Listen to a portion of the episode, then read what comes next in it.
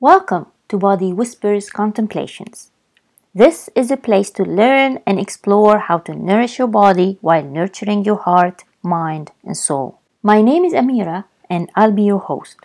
My work combines the latest of modern science with the wisdom of love and wonder.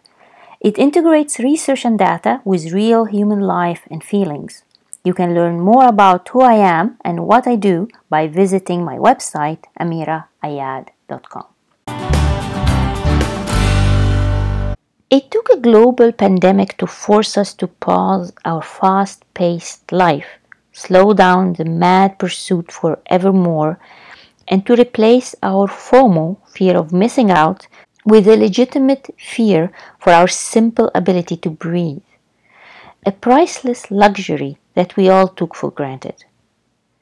It took a global pandemic to make us realize how lonely and empty our modern lifestyle really is.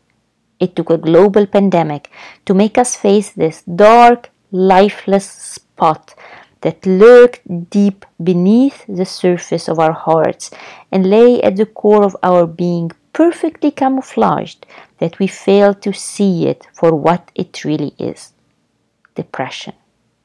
Depression, loneliness, and emptiness became the modern maladies of the soul. Studies show that when we are depressed, being alone exasperates the feelings of vulnerability, helplessness, and powerlessness. While as we progress in healing our depression, we start viewing loneliness as a sign of autonomy, self worth, and independence. Yet, in this time of social and physical distancing and social isolation, we are forced to face the question are loneliness and emptiness causing our depression, or are they caused by it? We might be tempted to think that we need to treat depression for those feelings to resolve. Yet, how can we treat depression without resolving such feelings of emptiness, vulnerability, and loneliness? Paul Gilbert, the British clinical psychologist, identifies powerlessness and lack of belonging as two basic social constructs that pave the way for depression. Powerlessness, in our context, could be defined as the loss of control and the inability to achieve significant goals, to form meaningful relationships, to escape unacceptable social situations, and or to improve our value and our worth. Holly Nelson Becker is a professor at the Department of Clinical Science in Brunel University, London, invites us to look at powerlessness in itself as a part of the learning journey that requires deep reflection. She suggests that perhaps a part of the learning process is that we must wait in powerlessness. Sometimes down periods in life are periods of spiritual transformation and opportunities for growth. Could COVID-19 pandemic present us with just such opportunity?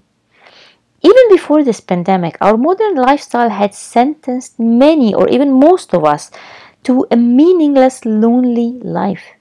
It forced us to be largely disconnected. Disconnected from our family members who may be living under the same roof.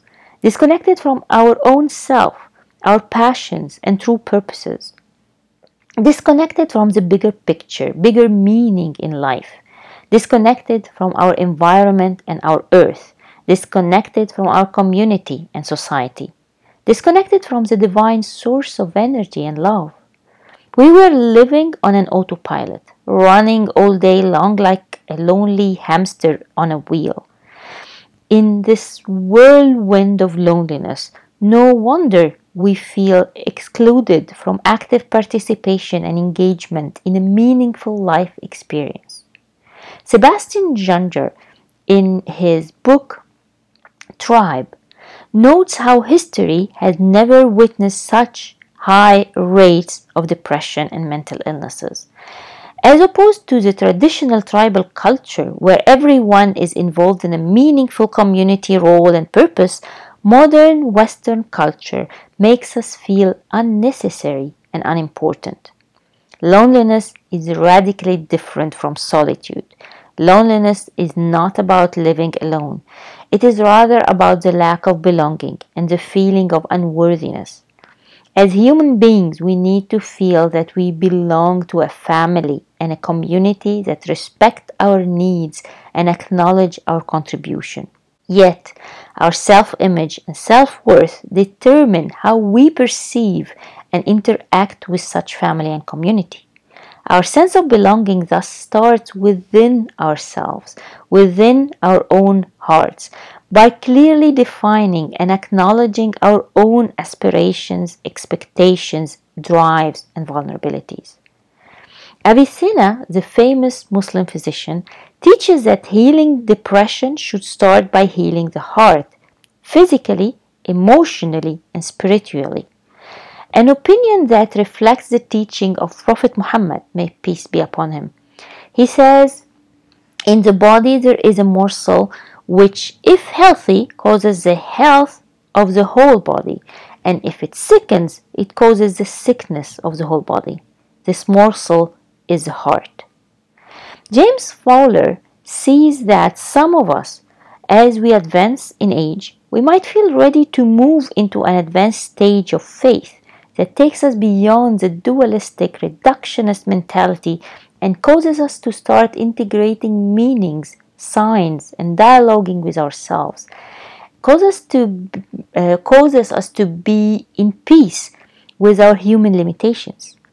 Fowler sees trust as a central theme in this stage. Trust necessitates a paradigm shift, whereupon we start to rework our past and integrate all aspects of our identity. At this higher stage of faith, we are comfortable with ambiguity. We approach life with awe and reverence, seeing the wisdom in every experience, even the most tragic ones.